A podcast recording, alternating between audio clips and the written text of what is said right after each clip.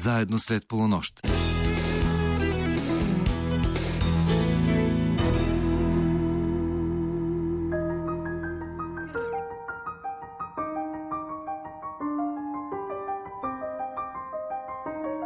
Добра нощ, скъпи слушатели! Вие сте на вълните на програма Христо Ботев на Българското национално радио, където вече звучат встъпителните акорди на предаването Среднощен експрес. Екипът, който ще работи за вас в следващия час и половина, включва редакторът Ивайло Стефанов, музикалният редактор Тошо Йосифов и звукорежисьорът Росен Григоров. Аз се казвам Йордан Георгиев и бързам да ви споделя, че и тази нощ сме ви подготвили вълнуващи разговори с вдъхновяващи събеседници.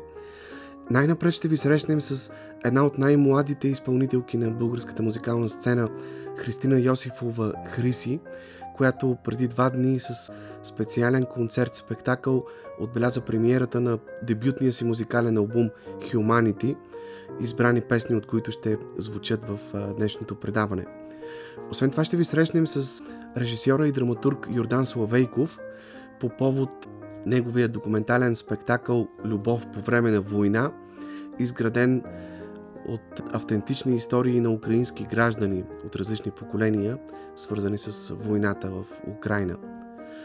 Освен това ще ви предложим новото издание на рубриката Говори за да те видя, в което Яна Божанин ще ви срещне с актрисата и режисьор Касиел Ноа Ашер по повод нейния документален филм Войник на съдбата – посветен на актьора Йосиф Шамли. Днес в предаването ще звучат, както ви споменах преди малко, песни от албума на Христина Йосифова Хриси Humanity. Започваме с първата песен с заглавие Steel Green.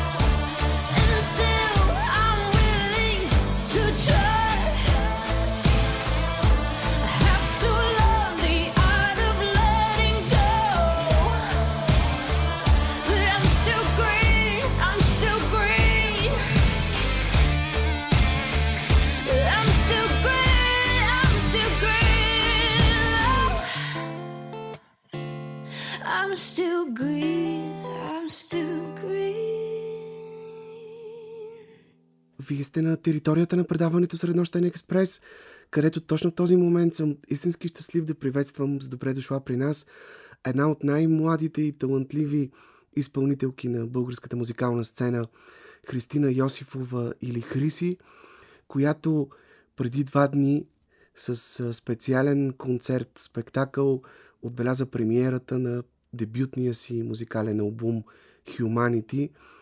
Едно момиче с невероятно въздействащ глас, нещо в което се убедихте току-що, истински вдъхновяваща и излучваща една много красива енергия, която вплита и в песните си. Хриси, здравей, добре дошла и много ти благодаря, че прие поканата. Да здравей, Дани. Благодаря ти за поканата. Много ми е приятно тук в студиото с теб. Ти си само на 17 години. Всъщност, в края на този месец предстои да навършиш 18 и вече дебютираш с албум на сцената. Нещо, което е наистина впечатляващо на много твои колежки в поп-музиката и колеги. Обикновено им е необходимо да минат години след старта на професионалния им път, докато съберат достатъчно песни за албум. Как всъщност се случиха толкова бързо нещата при теб и плод на какъв период от време беше създаването на тези девет песни, които изграждат албума Humanity? Песните, които са в албума, написах когато бях на 14 и всъщност 21 година, когато участвах в Гласът на България, тогава се запознах с Ангел Дилгеров, който е част от бенда на Гласът, страхотни хора, страхотни музиканти и след формата с него започнахме работа по албума, свързах се с него, пратих дема на песните и той каза, да, искам да работим заедно, харесва ми. И така започна нашата работа, чак 21 година и до днес вече имаме реализирани три сингъла с видеоклипове към тях. Имаме четири лайв сешена, които отново с видеоклипове към тях и вече един реализиран първи концерт на албума. И всъщност песните в този албум са много различни в жанрово и тематично отношение. Обхващат една много богата палитра от музикални стилове. Инди, соул, поп, електропоп, альтернатив, рок. Има до този момент, да. да. Има ли обща концепция, която обединява всички тези парчета? Обща история, която разказваш всъщност с този албум? Абсолютно има. Всяка песен е една крачка към израстването на човека и всъщност това е и албума. Историята за едно израстване и едно м- себе опознаване, да кажем. Защото когато го написах, това беше точно периода, в който аз разбирах коя съм и какво искам да правя. И написвайки тези песни, аз стигах все по-близо до истината за себе си. И когато, когато просто си ги свирих един ден и чух, че имат, наистина имат някаква връзка помежду си. Просто трябваше да се замисля малко повече.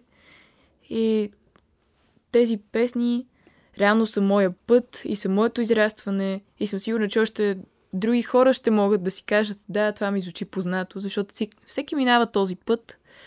И посланието всъщност, което искам да предам с албума е, че колкото и да сме различни, ние всички сме еднакви и всички имаме нуждата да повярваме в себе си. Това се случи с мен, когато написах песента Humanity. Това искам и да се случи с някой друг, докато слуша тази песен. Да помогна просто да, да се почувстват по-уверени в себе си.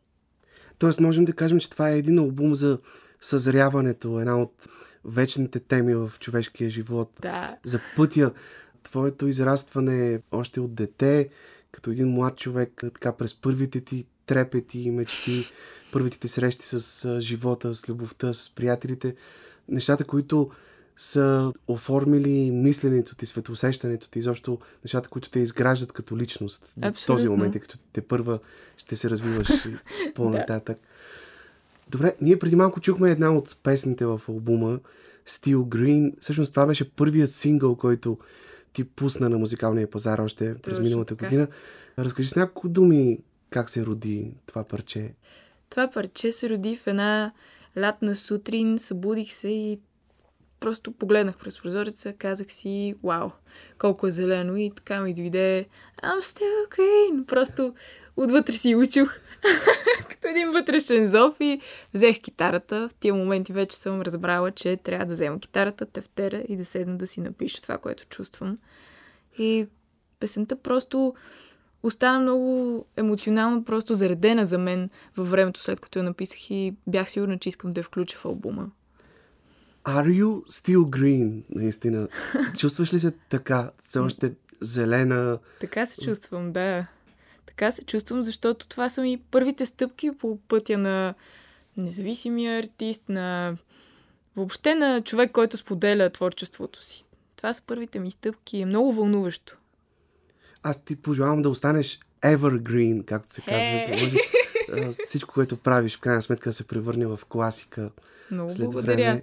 Добре, ти спомена, че в този албум имам щастието да работиш с Ангел Диогеров. Да.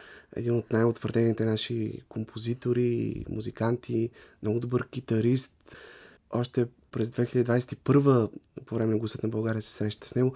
С какво всъщност той така обогати звучението ти? Той е автор всъщност, да кажем, на аранжиментите да. на твоите песни и е продуцент на да, целия албум. Продуцент е. И доколкото разбрах конкретно в тази песен mm-hmm. Steel Green, той е да. добавил припева на парчето, за да може Точно да така, стигне да. окончателния си вариант. Да, аз когато пиша песни, не мисля толкова за структурата им. И когато влязохме в студиото, Ангел не ми, е, не ми е казвал нищо за това, но когато ми прати аранжимента вече на песента, беше записал свой вариант с изпят припев и ми каза, тук ми звучи да има припев. Мисля, че тук трябва да има припев. И просто се съгласих с него, за да не е толкова хаотична песента. От а, него и работата ни заедно съм се научила на толкова много неща. Наистина най-важното обаче е да виждам голямата картинка и да, да не летя много в облаците, т.е. да бъда реалист, защото като а, една тинейджърка, като човек на 17, аз съм мечтател и постоянно в главата ми изникват нови идеи, но работейки с такива професионалисти, като Ангел Дилгеров, Пламен Денчев и Росен Ватев, а, мисля, че пораствам и ставам така повече реалист. Оставам си мечтата, но вече виждам и по-ясно нещата. Всъщност много силно се усеща присъствието на Ангел Диогеров и с тези мощни китарни рифове и сола, които oh, yeah. звучат в голяма част от песните ти в албума. Много рок-н-рол. Ти имаше щастието преди два дни на сцената на Топоцентрала да пееш под съпровода на такива престижни музиканти, като самия Ангел, който беше на китарата, Росен Ватев, ударни, Пламен Денчев, пияното. Какво е усещането да си на сцена и да бъдеш вокалист на един такъв мечтан бенд, хора, които са работили с някои от най-големите изпълнители в България? Изключително зареждащо и мотивиращо е да знаеш, че такива хора са повярвали в теб и в това, което твоята глава е създала в някакъв момент. Много, много съм им благодарна и за мен е чест да мога да кажа, че те застават до мен на сцената. А понеже ти тогава изпя и няколко съвсем нови песни, е. които ти си акомпанираше на китара, mm-hmm. обичаш ли да правиш и акустични концерти, акустични участия, където така да звучиш още по-нежно и лирично, казват твоите фенове? обичам. Обичам и да ходя да слушам на живо акустични перформанси. А, за сега съм имала само един път, в който съм излизала пред публика с китара с моите песни. Бя, участвах на м- едно издание на So Far, Sounds. Беше супер готино. Отново бяхме с Ангел. Тогава при нас се включи и Иляна Георгиева, свиреше начело. И м- има, има го това нещо, че при акустичните версии на песните емоцията е много по-сурова и обожавам тази сурова емоция. Защото звучиш прекрасно наистина, и когато пееш акустично. Всъщност, аз съм истински впечатлен от богатия диапазон на твоя глас, който се разгръща в целия албум. На моменти пееш много драматично в такива песни като I See You, например, mm-hmm. Unnoticeable така. Има пък песни, които така звучиш по закачливо, така вплитайки много хумор и самоирония в текстовете ти. На места гласът е много мощен, така дори надвиква инструментите. На други места пък пееш много тихо, почти като, като шепот. И е изключително вълнуващо това разнообразие, което всъщност много ти благодаря. гласа ти.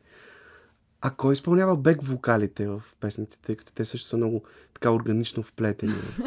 в повечето песни бек вокалите са мои и на Ангел Дилгеров, но специално в Humanity песента, на която е кръстен албумът.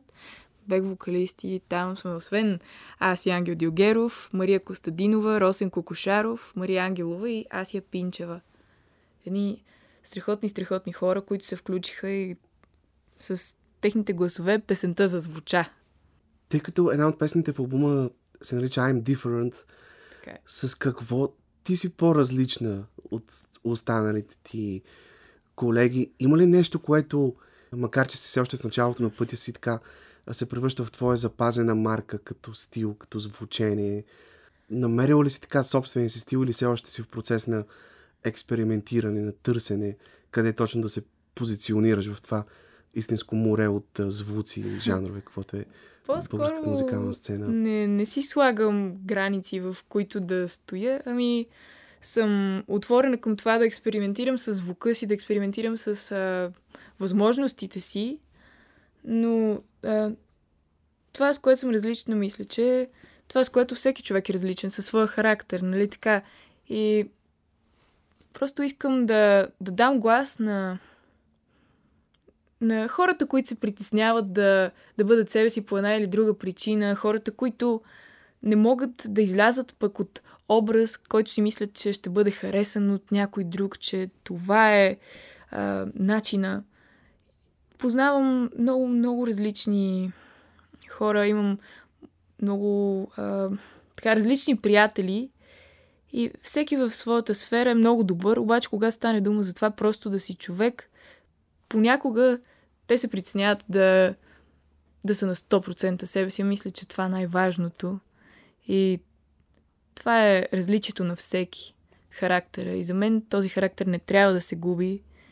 И това е. В песента всъщност пея и е, едната линия I'm different and so is everybody else. Тоест, аз съм различна, но всички останали също са. И силно вярвам в тези думи. Аз всъщност на твоя концерт имах щастието да се запозная с една от най-близките ти приятелки, Жаклин Таракчи. Да. И искрено се надявам, че тя скоро време ще им гостува тук yeah. в предаването. Жаки Също... е страхотна. Много, много я обичам. Да. Ако те върна назад към детството ти, на колко години всъщност започна да пееш? Как музиката навлезе в живота ти?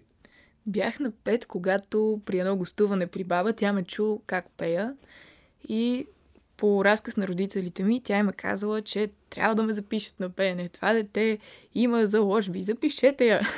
И те са ме записали, записаха ме в детски хор Пим-Пам, където пях две години с децата. Беше много при забавно. Борис Карадимчев. Точно така, при Борис Карадимчев, един от най-великите хора в музикалната ни история, според мен. И имах, имах честа да се запозная с него, когато бях на пет.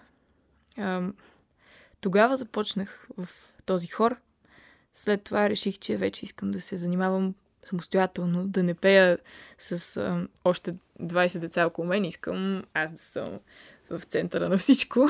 Шегувам се, но а, тръгнах на тези уроци.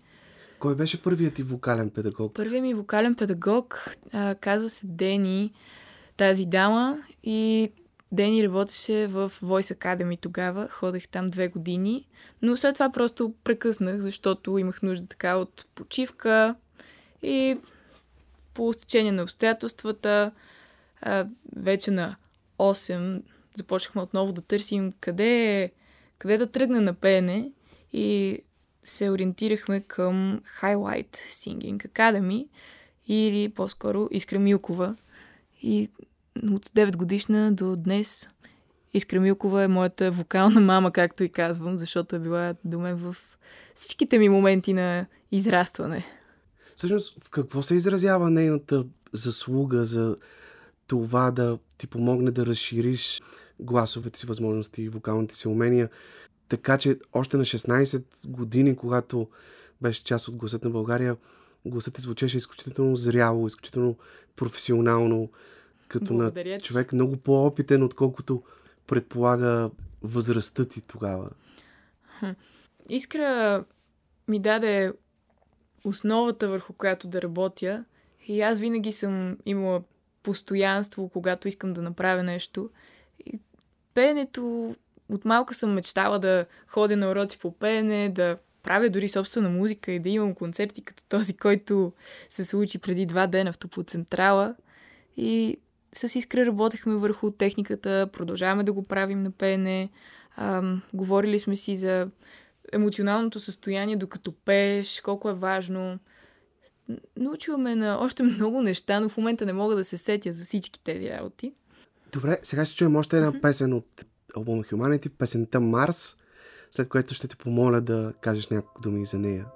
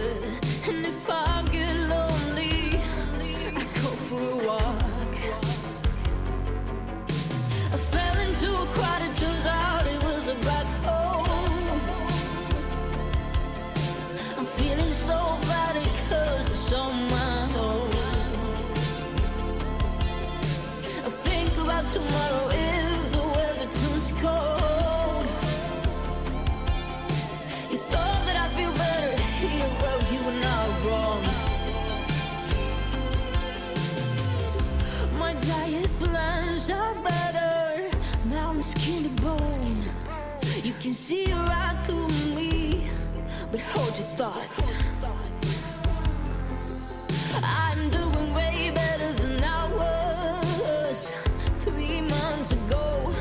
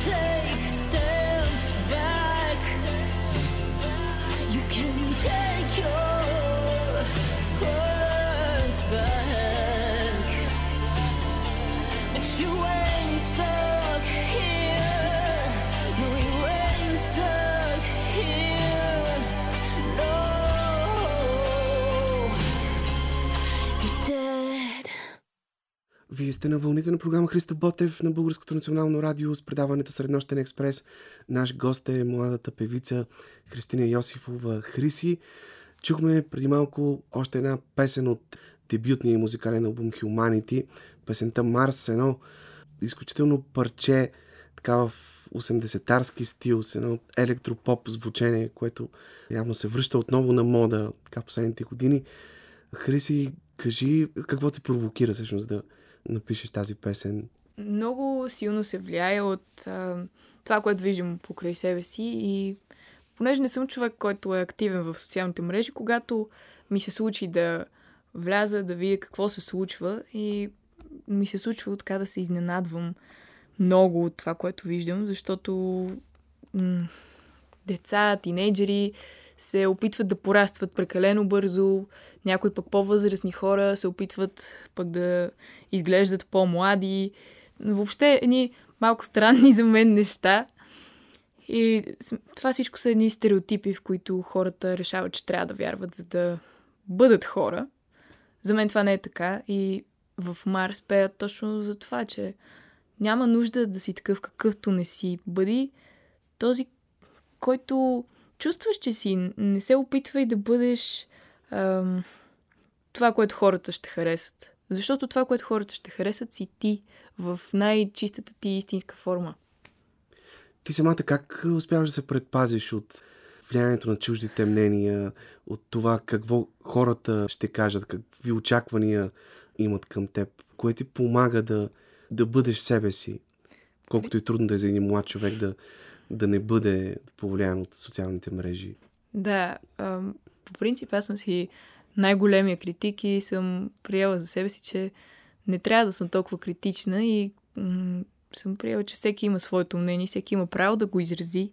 Така че съм окей okay с а, всеки да си каже каквото има да си каже, но в крайна сметка аз съм си най-големия критик и когато аз не съм доволна от себе си, си го заявявам и работя много върху а, това, което не ме е изкефило. Тук всички песни в албума ти са на английски язик. Това ли е езикът, който така ти помага най-добре да изразяваш емоциите си, чувствата, мислите си? Това е просто езика, на който ми идва да пиша, но това не означава, например, че не пиша на български, защото го правя, но просто пише малко по-различни неща, които не чувам все още в песен, докато на английски текста си идва и както идва той, в същата секунда идва и някаква мелодия в главата ми и трябва да си хвана инструмента, китарата или пяното, за да продължи музата да тече гладко. Тоест, при теб аз това исках да те питам, mm-hmm. дали първо се появява текста и после музиката, по-скоро паралелно Абсолютно, идват. Абсолютно, да. Много е много интересно, защото всеки път, в който съм писала песен, се чудя, нали, как се случва това, откъде идва. И просто смятам, че това е един голям, голям дар. И че съм късметлийка така да ми се случва, че идва ми текста, в същото време ми идва и мелодията, идва ми музиката, която искам да чуя и цялата песен си става едно. Ти каза, че на 14 години си написала всички тези песни в албума. От тогава ли пишеш авторска музика? Бях на 10, когато написах първата си песен. Беше повлияна от е, една история за Втората световна война. Много обичам а, да чета и да гледам документални филми, свързани с историята на света и тогава това ми беше първият документален филм. Много се впечатлих от една жена, тайн агент и написах песен. После имах една такава почивчица и на 13 започнах отново, като на 14 вече вярвах просто в това, което пише доста повече и вярвах в себе си.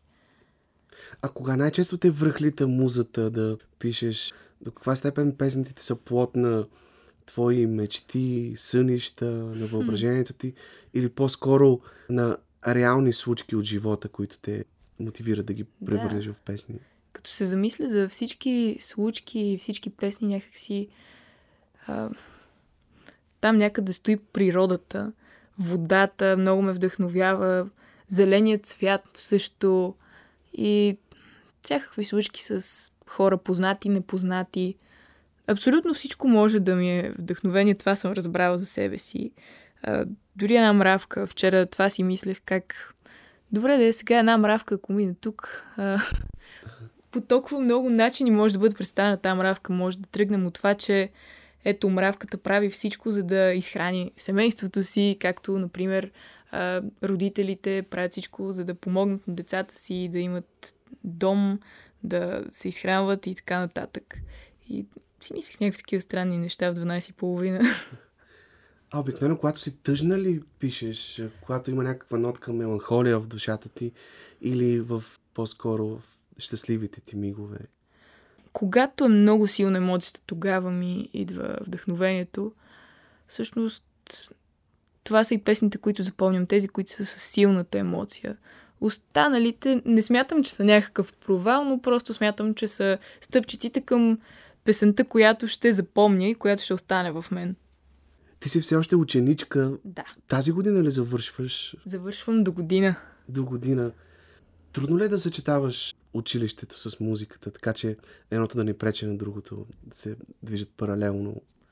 Понякога е малко трудно, защото не разполагам с цялото време на света, но се опитвам да балансирам и училището, и музиката. Надявам се а, да успявам и до година да го направя, защото до година в 12 клас ще имам държавен зрелостен изпит, което е доста сериозно. Но за сега успявам да ги съчетая. Ти учиш в езиково училище. Да. А какви са идеите ти? За как да продължи училище. образованието ти? Да, мислиш ли да бъде нещо свързано с музиката, музикална педагогика или нещо в консерваторията? По-скоро съм се ориентирала към филмовата режисура. Много, много ми е интересно това, защото когато пиша песни, те идват с една картина в главата ми. И винаги много съм искала да я развия, но започвам да разписвам това, което виждам и някак си м- не мога да довърша и да завърша идеята. И много, много се интересувам от тази специалност, филмова и телевизионна Кинорежисура режисура. в надпис. Абсолютно! Това е страхотно, искрено ти го пожелавам. А докъде се простират мечтите ти в музикално отношение? Това, че пееш на английски, провокира ли желанието ти да се опиташ да пробиеш извън България, песните ти да стигнат до повече хора по света, да покориш и световните сцени? Вау, защо, защо не? Аз мятам, че ако това, което правим е искрено и от душата идва всичко това, ще, ще успеем и просто пътя е предначертан, просто трябва да го следвам. Искрено ти пожелавам да сбъднеш мечтите си.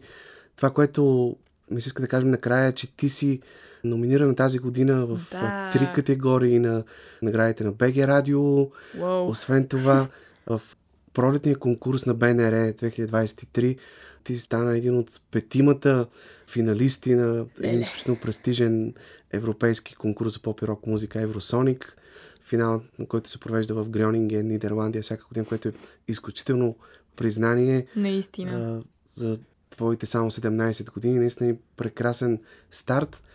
Сега, поне ще чуем заглавната песен от албума Humanity, която така е нещо като емблема на целия албум и също е кулминационен момент, тъй като с нея приключва на албума. Кажи няколко думи за нейното създаване. Доколкото знам, тя се е появила първа. Точно така, да. Това е песента, която ми помогна да повярвам във възможностите си, в себе си. И с която бях сигурна, че да, аз искам да споделям творчеството си, няма да си го пазя за себе си. И ако слушате тази песен, заслушайте се, замислете се, има ли смисъл да сме такива, каквито не сме, да сме някой друг, когато можем да бъдем себе си, да бъдем уникални по този начин.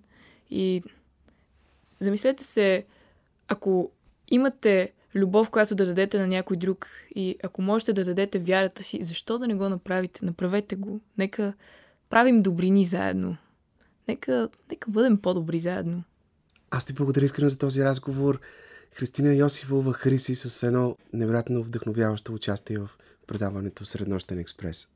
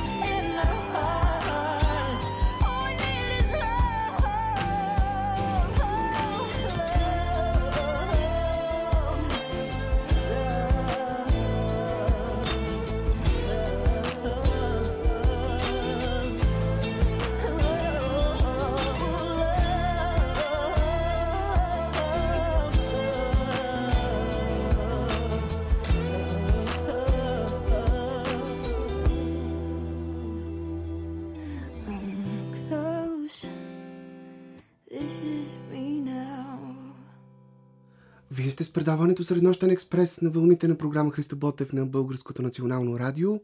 Сега казвам добре дошъл при нас на режисьора и драматург Йордан Славейков, с когото ще си поговорим за един изключително интересен негов авторски спектакъл ден след премиерата му на сцената на независимото арт пространство АМ Студио на улица Раковска. Спектакъл с заглавие Любов по време на война. Тук веднага се пораждат неизбежни асоциации с любов по време на холера и с други подобни архетипни сюжети, свързани с такива вечни теми в човешката история, като любовта и войната. В случая обаче става въпрос за автентични истории на украинци от няколко различни поколения, повечето от които, доколкото разбрах, са свързани с артистичните среди, за които от година, малко повече от година насам, войната е не някакъв лош сън или далечен кошмар, а буквално ежедневие. Именно техни свидетелства и разкази си събрал в този спектакъл. Здравей, добре дошъл при нас в предаването. Здравей, добре заварил, благодаря за поканата. Добра вечер и на слушателите на радиото. Радвам се, че съм ваш гост. Разкажи в началото как се роди идеята за този проект. Идеята за този спектакъл се роди а, след като войната вече беше започнала. Година, малко, по-малко от година преди нея аз в Украина поставях а, спектакъл в театъра в град Ривне и станах близък не само с актьорите, с които работиха, и така с голяма част от трупата. И ние се общувахме често в мига, в който започна войната почти всеки ден – защото а, аз исках да знам те как са. Тези хора имаха нужда да споделят, имаха нужда някой да, да ги чуе, да бъдат чути. И един от акторите, с които репетирах, горе-долу към края на нашия репетиционен процес, започна връзка а, с една прелесна млада дама. Аз станах свидетел на началото на тази връзка и просто един ден попитах как сте, как ви се, освен всичко друго, как ви се отразява войната на вашата млада, нова, емоционална, любовна, сексуална връзка. И те започнаха да ми говорят като как се отразява и аз си мислех, като може би като всички хора, че тази война ще свърши след месец, месец и нещо, максимум два, но не би. И след това започнах да питам и просто и другите си приятели от театъра. И в един момент разбрах, че на мен тази тема е, ми е много интересна, не защото искам да надничам в чуждите животи, а защото със свидетелство, както ти каза, това е свидетелство за любов по време на война. И започнах деликатно да питам, имат ли нещо против това нещо да бъде оформено, тези техни истории, които ми споделят, да бъдат оформени в спектакъл и всички, всички с които говорих, казаха, някои казаха, че това е много трудно и не искат, но ядрото, тези 6-7 истории, които разказвам, казаха да, ние сме съгласни, просто не ни ползва имената. Макар, че след това и това отпадна, казаха, ние няма от какво да се срамуваме, нека да останат и имената ни. Всъщност всичко това може би до някъде напомня на книгата на Светлана Алексиевич Войната не е с лице на жена, която всъщност е изградена от реалните истории на жени, участвали доброволно в Втората световна война, в Отечествената война за руснаците. Но разликата е, че в твоя спектакъл става въпрос за война, която се случва тук и сега. Казвам тук, защото е много близко до нашите граници. И реално очевидците, чието разкази звучат в това представление, не знаят какъв ще бъде крайният изход от тази война. А, никой не знае какъв ще бъде крайният изход. Те се надяват а, Русия да бъде победена в тази война, а също, както надявам се и целият цивилизован свят се надява на същото. И а, сравнението, което правиш с а, блестящата документална проза на Светлана Алексиевич, малко ме кара да се чувствам неудобно, понеже тя е, как се казва, тя е същински талантлив човек. Аз а, не съм си мислил за това, но ти си много прав, има паралели. И а, ам, вероятно това е архетипна тема която вълнува много хора. Мен ме вълнуваше в моята работа с тези текстове, с тези свидетелства, а ме вълнуваше как войната се опитва да разчовечи човек, как се опитва да го направи малък, статистика, поредна бройка, как се опитва да го, да го сведе до, до статистика, до още една жертва, до още един разбит живот, до още ам, едно лишаване от работа, до още едно лишаване от човешко достоинство и в крайна сметка опитах се да разбера дали как любовта помага а, човешкото същество да остане цяло, като се противопостави на войната. Ти спомена, че преди две години, през 2021 си пребивавал известно време в град Ривне, за да поставиш там свой спектакъл. Как видя тогава Украина в навечерието на войната, в ситуация на тиха война, ако можем така да кажем, по време на тлеещия все още конфликт?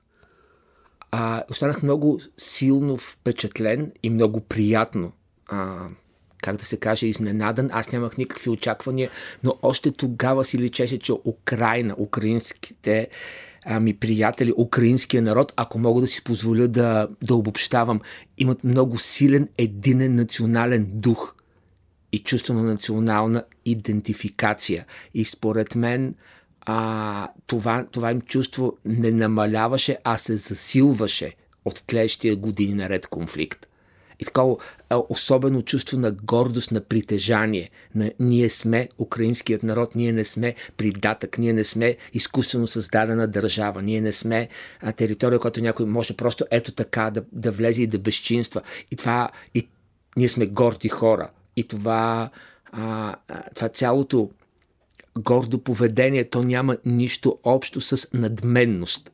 Те просто бяха едни страхотни, горди хора, които обичаха родината си и езика си. И в същото време, доколкото знам, тогава хората от интелектуалните среди в Украина са гледали на президента Зеленски по-скоро като на проруски политически лидер. Някакси не са му се доверявали, че той при едни евентуални преговори може да договори изгодни условия за Украина. Мнение, което коренно се е променило в дните след началото на военните действия. Точно така беше. Всичките мои познати от така наречения културен сектор от, от интелектуалните среди, гледаха на Зеленски с огромно недоверие, като на, почти като на проруска марионетка, като на един смешник, като на човек, комедиант, като на някой, който е излъгал за пореден път обезсърчения украински народ и е яхнал вълна на протест. Те там, той беше... Е, Имаше едно голямо изказване как са важни, а, беше заснето и публикувано във всички социални мрежи, далеч преди войната, а, как са важни всички хора, всички имена, всички а, как еднакво са важни а, а, руските имена, украинските имена, нещо в този дух, опитваше се да обедини тази държава. Всички реагираха много негативно на това негово изказване. Всички до един.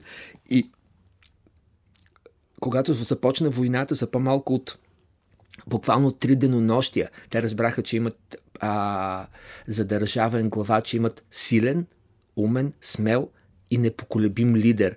И обичта към него днес е право пропорционална на недоверието, което беше тогава. Много интересно е как героите в този спектакъл споделят колко трудно им е било да намерят думи, за да опишат чувствата и реакциите си, които са изпитали в първите дни след избухването на войната. Някакси ние сме от онези безгрижни поколения, които само сме чели книги и сме гледали филми за войните в миналото, особено за Втората световна война. И всъщност в един момент разбираш, че когато един ден усъмнеш с новината, че всичко това се е превърнало в ужасяваща реалност за теб, ти не знаеш как да го приемеш, не знаеш как да реагираш и едва в последствие започваш да осмисляш онова, което си почувствал тогава. И, и ти започваш малко по малко, защото не си готов. А миналото на военни действия, което смяташ, което цели две поколения сме смятали за безвъзвратно погребано, човешкото същество, аз и ти, моите приятели от Украина, ние не сме готовни миналото да ни настигне и да се стовари върху нас. А то се стоварва, говоря миналото, а, имам предвид а, Европа след края на Втората световна война и също целият свят почти живее с мнението, с знанието, че уроците са научени и че война никога повече няма да има. А изведнъж се оказва, че не е така и а няма, няма инстинкти. Човекът няма инстинкти как да се бори срещу това и започва да ги създава малко по малко, един по един, ти създаваш инстинкт да се криеш, като завият сирените, след като е се е срутила сградата до твоята къща или след като, не дай си Боже, някой твой близък е загинал. Ти създаваш инстинкт да се запасяваш с вода и с малко храна, а не предварително, а следварително, след като вече започват ракетните удари. Има една, лично за мен, ужасяваща реплика в този спектакъл, че след първоначалните паника, страх и истерия, адреналинът постепенно започва да намалява и ти постепенно свикваш с всичко това. Може ли наистина човек да свикне с войната? Това ми го каза и жена, моя приятелка и колежка, това ми го каза и мъж, същото с малко различни думи. А тук на една колежка Вика, на Виктория, звучи е тази женската реплика, че се свиква. И също веднъж в съвсем друг разговор ми го каза мой колега, а, че наистина, а, понеже там темата е една и се говори от сутрин до вечер непрекъснато, денонощно, нощоденно, само за война, защото тези хора реално живеят в състояние на война. И той каза, че неговото човешко същество е достигнало предела си да се говори, да се мисли за война и просто започваш да живееш ден за ден. Той, те имат съзнание, че това е ужасяващо. Но войната не отстъпва. Тя не отмира, тя не си заминава, тя не отминава, не отшумява. И човешкото същество е принудено да се научи да оцелява така. Много интересна е и ролята на театъра като физическо и като духовно пространство по време на тази война. От спектакъл разбираме, че всъщност сградите, театралните сгради в Украина са се превърнали в доброволчески щабове. Те се оказват едни от най-надежните убежища за хората и особено за децата. Там се приютяват беженците от анексираните от Русия украински територии. Там се складират провизии, се събират помощи за воюващите на фронта украинци. И колкото и парадоксално да звучи, там продължават да се играят и театрални представления. И, та, и там продължава, и там продължава да избоява любов. А, театрите в Украина, включително театъра, в който работих, може би по стар социалистически навик или по навик от останал от след Втората световна война, всеки голям театър там има бомбоубежище. А което, разбира се, е превърнато в склад, напълно с някакви вектори, с стари декори, но добре, че го има. Сега тези бомбоубежища са почистени и понякога дори моите колеги не играят на нито една от сцените, а играят за малко публика директно в бомбоубежището. И понеже не случайно се казва спектакъл ми любов по време на война, а не война по време на любов, опитал съм се да разбера какво движи моите приятели кое, им дава, кое им дава надеждата, че, че може да има спасение. И това е именно любовта. Нито повече, нито по-малко. Аз знае, че може би звучи клиширано и патетично, но за тях и за моята вяра голямото спасение по време на война е любовта. Способността да обичаш и да се оставиш да бъдеш обичан, въпреки ужаса на тая война. Всъщност, това ли е нещото, което може да победи войната в реално време? Любовта, тя да се превърне в истинско спасение за хората, оказали се потърпевши от нея. Иска ми се да кажа, да, че това е единственото възможно спасение, знайки, че не е така.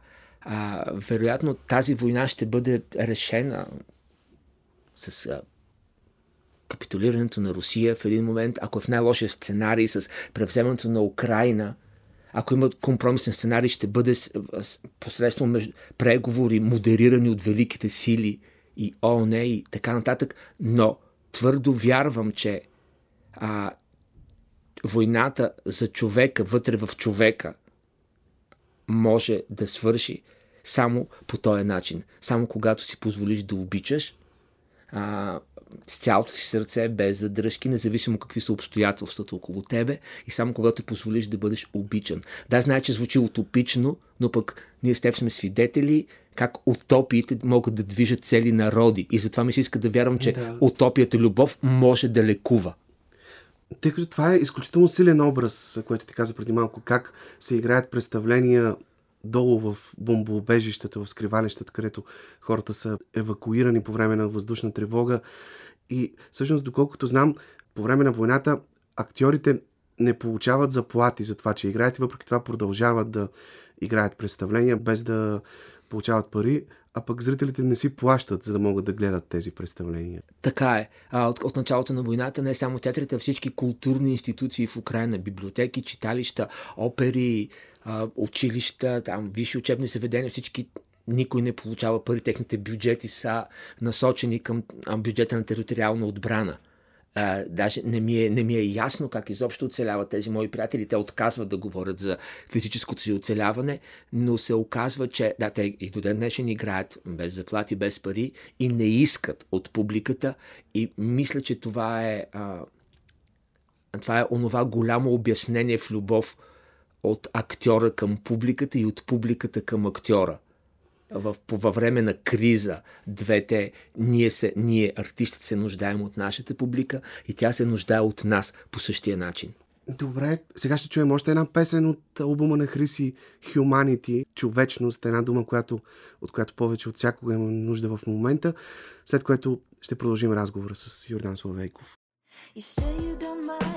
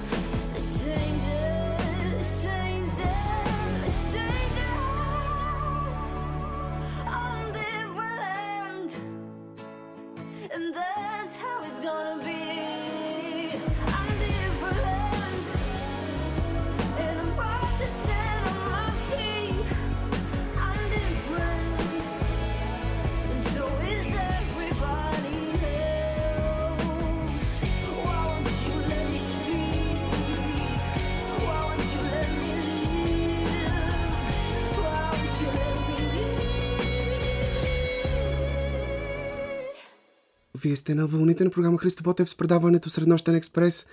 Говорим си с режисьора и драматург Йордан Славейков за неговият документален спектакъл Любов по време на война, който можете да гледате на сцената на АМ студио на улица Раковска. Доколкото разбрах, в този спектакъл се включва истории както на твои колеги и приятели, така и на абсолютно непознати за теб хора. Да, така е. И започнаха да идват истории на, в месенджера ми от напълно непознати хора. Част от любимите ми колеги, с които работих, бяха разказали на свои приятели. Да кажем, тук има история на на учителката по сценична реч на един от актерите, с които съм работил. Тя, и те пожелават да разказват. Включително има истории на хора, които живеят в обсега на реалните военни действия. Това са две истории. И, и на, това, това е много за мен. Това е доверието към непознат човек е много за мен. Опитах се да го оправдая. Имам предвид, не съм разкрасявал историите, не съм ги дописвал, не съм ги нито романтизирал, нито пък съм, нито съм им отнемал от емоционалния заряд. Такива каквито са. И понеже вече веднъж с Августина Калина Петкова бях работил в документален спектакъл Ембриони, който и аз си партнирам и ми беше лесно, беше ми лесно да я да минем по този път. За първи път работя с нейния сценичен партньор Стефан Кондров, но той много добре се вписа и много бързо в цялото. Ние много бързо разбраха какво се иска от тях. Да, и те изпълняват тези текстове без никакъв патос, тъй като самите изповеди са достатъчно силни, а и са свързани с нещо реално и конкретно и не е нужно да има патос, за да развълнува хората в залата. Точно така много внимавахме да няма излишен патос и а не, защо, не просто защото според мен е вреден, а защото като режисьор у мен винаги а, остава, а, винаги работи. Като пътеводна светлина ми е следната максима, че спектакълът, половината от него трябва да се случи не на сцената, а в умовете и дай Боже в сърцата на зрителите.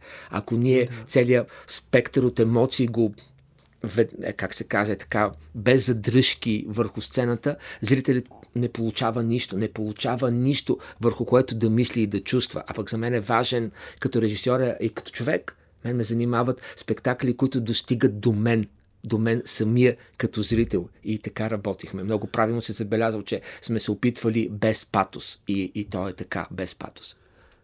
Много интересно е, тъй като заглавието е Любов по време на война, как войната буквално се врязва и понякога пренастройва, пренаписва личните отношения на хората помежду им.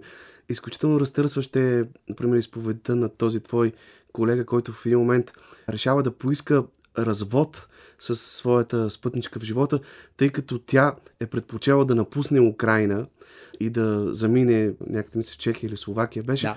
докато много други жени са решили да останат и да помагат с каквото могат и да, да дори рискувайки живота си, да бранят страната си. Точно така войната се оказва, че е способна с едно движение да пренареди целият вътрешен а, свят на човека и не само това да пренареди житейския му дневен ред. А тя тази, тя тази дама, тя не му е а, съпруга законна, имам предвид, не му е съпруга по смисъла на закона, но са във връзка фактическа от 9-10 години. Те живеят заедно. И изведнъж той поглежда на цялото това нещо през другите очи, а през очите на мъж, който се чувства а, абе излъган и изоставен, защото вижда примери на други жени, които си казват, ние няма да ходим никъде. И това, и той взима това решение и в момента е със съвсем друга жена. С една от тези, които е останала. Да, и също време виждаме как войната някакси е научила тези хора да се радват на простичките неща в живота, да ценят малките радости, дребните жестове, които всъщност отсветяват живота ни, изграждат нюансите в него, изслушват се вече по-така внимателно подкрепят се повече, помагат си. Нещо, което може би така забравяме в ежедневието, което Ами имаме. това е, отново е отново звучи като клише, но е изключително и на 100% вярно. Точно това умее да прави а, войната. Струва ми се, че човек е способен или е склонен да пренареди вътрешния си дневен ред в, в, буквален и в духовен план, не когато е сполетян от голямо щастие, а обратно, когато е сполетян от голямо нещастие, което той не може да контролира. И това се случва в тези, с тези хора, даже е, в един от диалозите, там мъжът казва, съжалявам, че не се радвахме на един на друг и на живота преди да почне войната. А пък те са млади хора. Той е на 26, тя е на 27. И, и ти идва войната и ти разбираш, че нещо много важно си пропуснал това, което каза ти. Ти си пропуснал радостта от близостта на любимия и радостта от споделянето на дребните неща, които ние с голяма охота а, иронизираме, държим се снисходително и пренебрежително към тях. Нали? Ако някой ми каже а за нещо за дребните жестове на внимание, аз съм склонен да се изсмея. Но вече след като работих по този текст, мисля, че не съм склонен да се изсмивам. Може ли изкуството според теб да влияе в едни толкова трудни моменти, да влияе върху политиката, върху реалния живот на хората, върху едни толкова сериозни конфликти и катаклизми? Не може, но то, но то има способността да влияе на създателите си и на аудиторията, върху, за която е предназначено. Така че косвено може. Косвено може.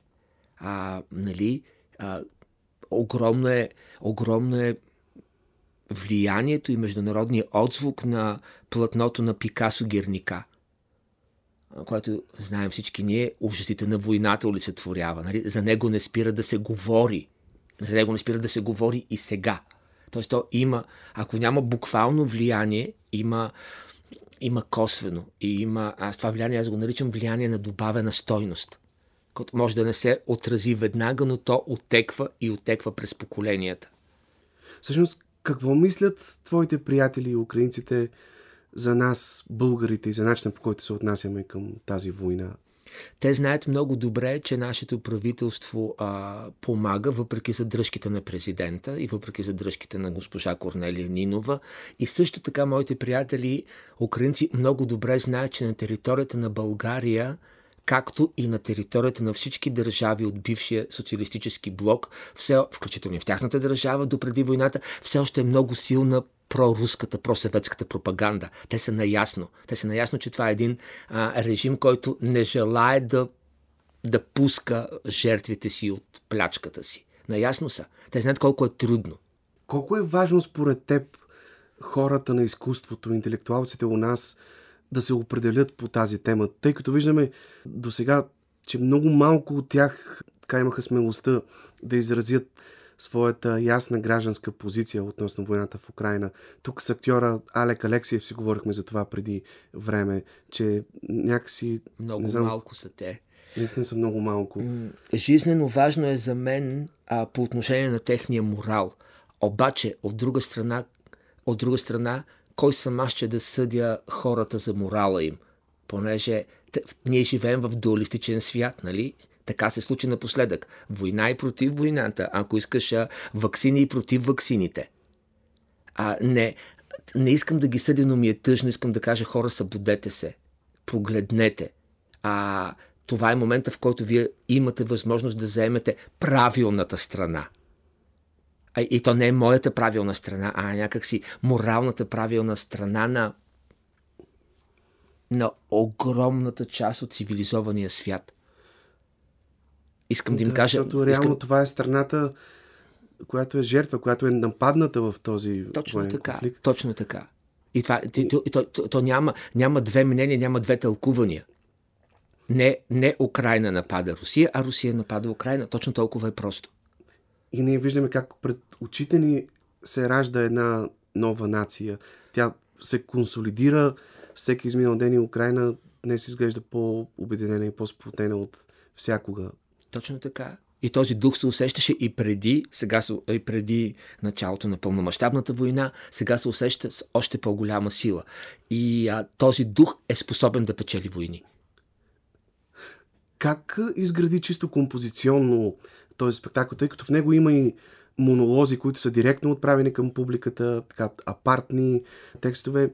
Има и серия от диалози между различни двойки, мъж и жена, които двамата актьори, Августина Калина Петкова и Стефан Кондров, изпълняват от сцената. Много ми помогна хронологичния момент. а, те самите разкази пристигаха по различно време при мен. И а, първия ден на войната, втория, третия, деня преди войната, третия месец след войната, ние броим дните, 431 ден и на финала е 15-я месец. Подред- Позволих си да ги подредя хронологично. Хронологично. Знам, че не е много бляскав ход, нали? но пък в документалния спектакъл, вида тип документален спектакъл, тази хронология ми, хронология ми помогна. За да преведем и зрителя, доколкото е възможно, през емоционалната партитура на героите. Аз искрено препоръчвам на нашите слушатели този спектакъл Любов променена война. И накрая, тъй като само преди няколко дни бяха обявени тази годишните номинации за наградите Аскер, а там в категорията моноспектакъл е номиниран твоят авторски проект Виктория, една монодрама в изпълнение на актрисата Деница Даринова. Също едно много интересно представление, в което а, героинята е една жена, бивша куклена актриса, и докато ние в началото си мислим, че може би това ще е една пиеса, в която тя ще ни разказва за професията си, за нелекия път, за това колко е трудно да си актриса в България, всъщност тя ни споделя една много трогателна и драматична, буквално хващаща за гърлото човешка история. Да скажи с няколко думи за, за това представление в края на нашия разговор. Да, първо да кажа на нашите слушатели, че могат да гледат Любов по време на война на 13 юни а, в AM Studio, а Виктория на 20 май и на 20 юни в същото AM Studio. Виктория написах по време на, по време на първата вълна COVID, на локдаун. Е, Трябваше да правя нещо, за да не полудея. Буквално от бездействие. Не бях свикнал толкова дълго време да бездействам. Та, ам, леко и естествено се роди. А, може, би, може би дълго време съм искал да напиша нещо. И съм, не съм намирал време или, да да знам, вдъхновение. Та, Виктория е Виктория е не просто изповед на една бивша провинциална театрална куклена актриса. Виктория, според мен, е разказ за голямата любов, която може да бъде съхранена, но може да бъде и съсипана, посечена. И обстоятелствата, менталитета, а включително и на роднините, най-близките на Виктория, на майка и на баща й, способстват така, щото тази любов да бъде убита. Това е една, нали, в кавички или без кавички забранена любов. Любовта между тая актриса от малък провинциален град и един а, емигрант от Афганистан. Добре, аз ти благодаря искрено за този разговор. Гледайте Любов по време на война и Виктория в АМ Студио. Съвсем наскоро предстои нова премиера на Йордан Словейков в Сълза и смях. Изключително интересен спектакъл по мемуарите на Тенеси Уилямс. Така че на добър час ти пожелавам всичко, което ти предстои от тук нататък и отново ще бъда щастлив да те поканим и да си говорим за новите ти проекти. Аз, аз благодаря искрено за поканата. А, за мен винаги е, мисля, че за втори или за трети път си събеседваме, винаги е голямо удоволствие. Благодаря ти. Благодаря ти много.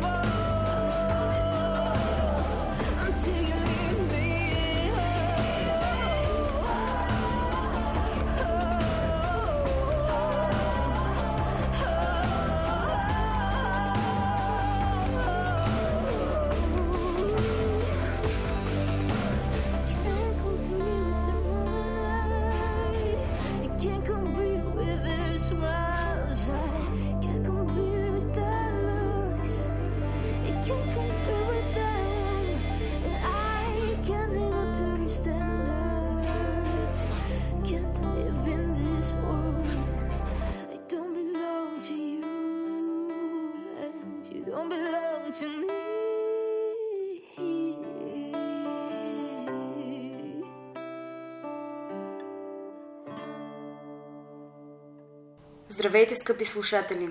Вие сте с предаването Среднощен експрес и авторската рубрика Говори, за да те видя с водещ аз, Яна Божани.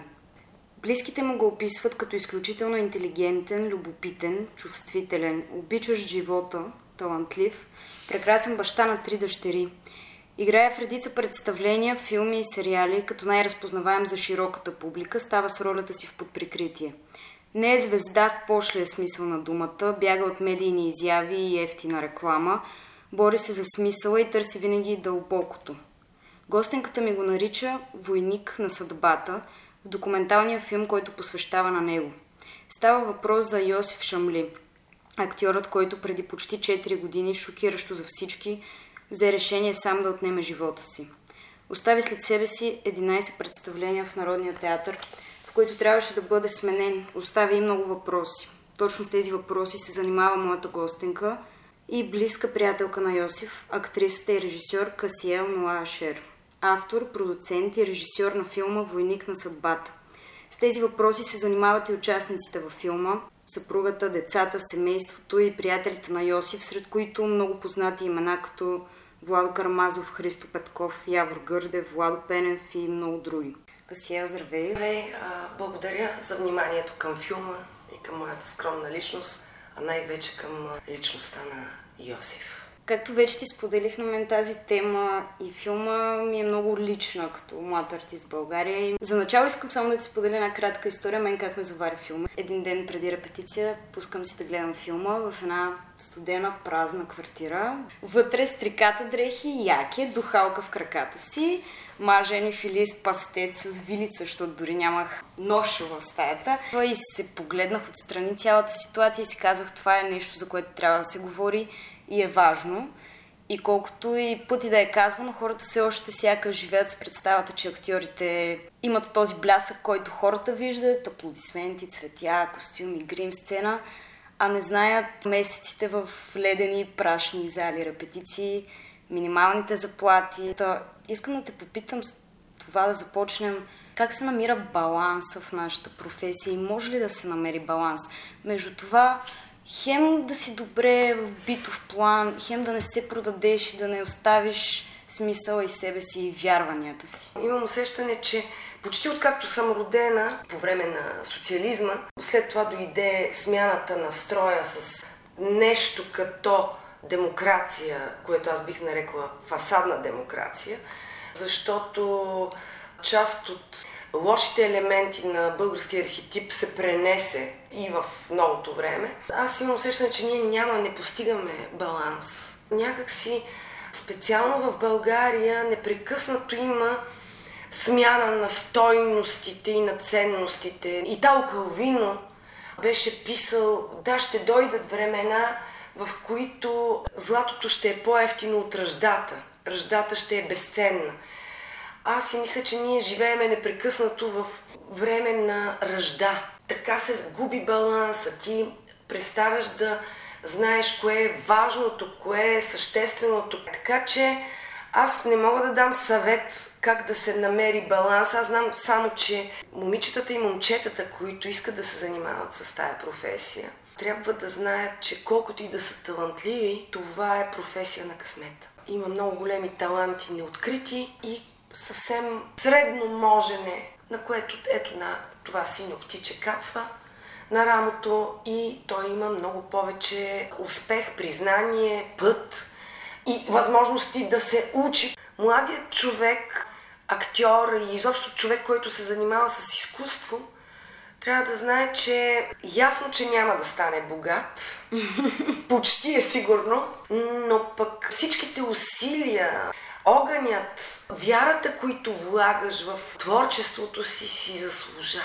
То те прави, прави и скромен, и страшно работлив, и неискащ, и същевременно съвсем като свещеник, който се готви за своя спектакъл или за своята картина или за своя концерт, като за литургия, което е много важно. Ако можем да намерим ето този вътрешен баланс, този божествен баланс, значи сме спасени. Знаеш ли, днес точно четох едно проучване, съвсем много проучване, което показва, че всеки втори българин през изминалата 2022 година не е присъствал на нито едно живо културно мероприятие. Как можем ние и трябва ли да убедим хората, че ние сме им нужни като артисти, че изкуството е нужно? Аз искам само да разкажа за един мой ученик. Преди две години, пет дена преди изпитите в академията, ми звънна на вратата едно момче, което по никакъв начин е една обикновена физиономия, бих казала. Ако го видиш по улиците, няма да кажеш, о, ето го, този става за артист. А, той се беше явил на тези консултации в надфис и професорът, който тогава е взимал клас, му е казал, виж какво, моето момче, ти не ставаш. А, това момче от много малко се занимава с автомобилни сервизи, автомонтьора.